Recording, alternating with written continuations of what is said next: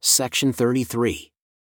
A revelation given at Kirtland, Ohio, about March 8, 1831, through Joseph Smith Jr. to John Whitmer, in consequence of not feeling reconciled to write at the request of Joseph without a commandment, etc. Behold, it is expedient in me that my servant John should write and keep a regular history and assist my servant Joseph in transcribing all things which shall be given him.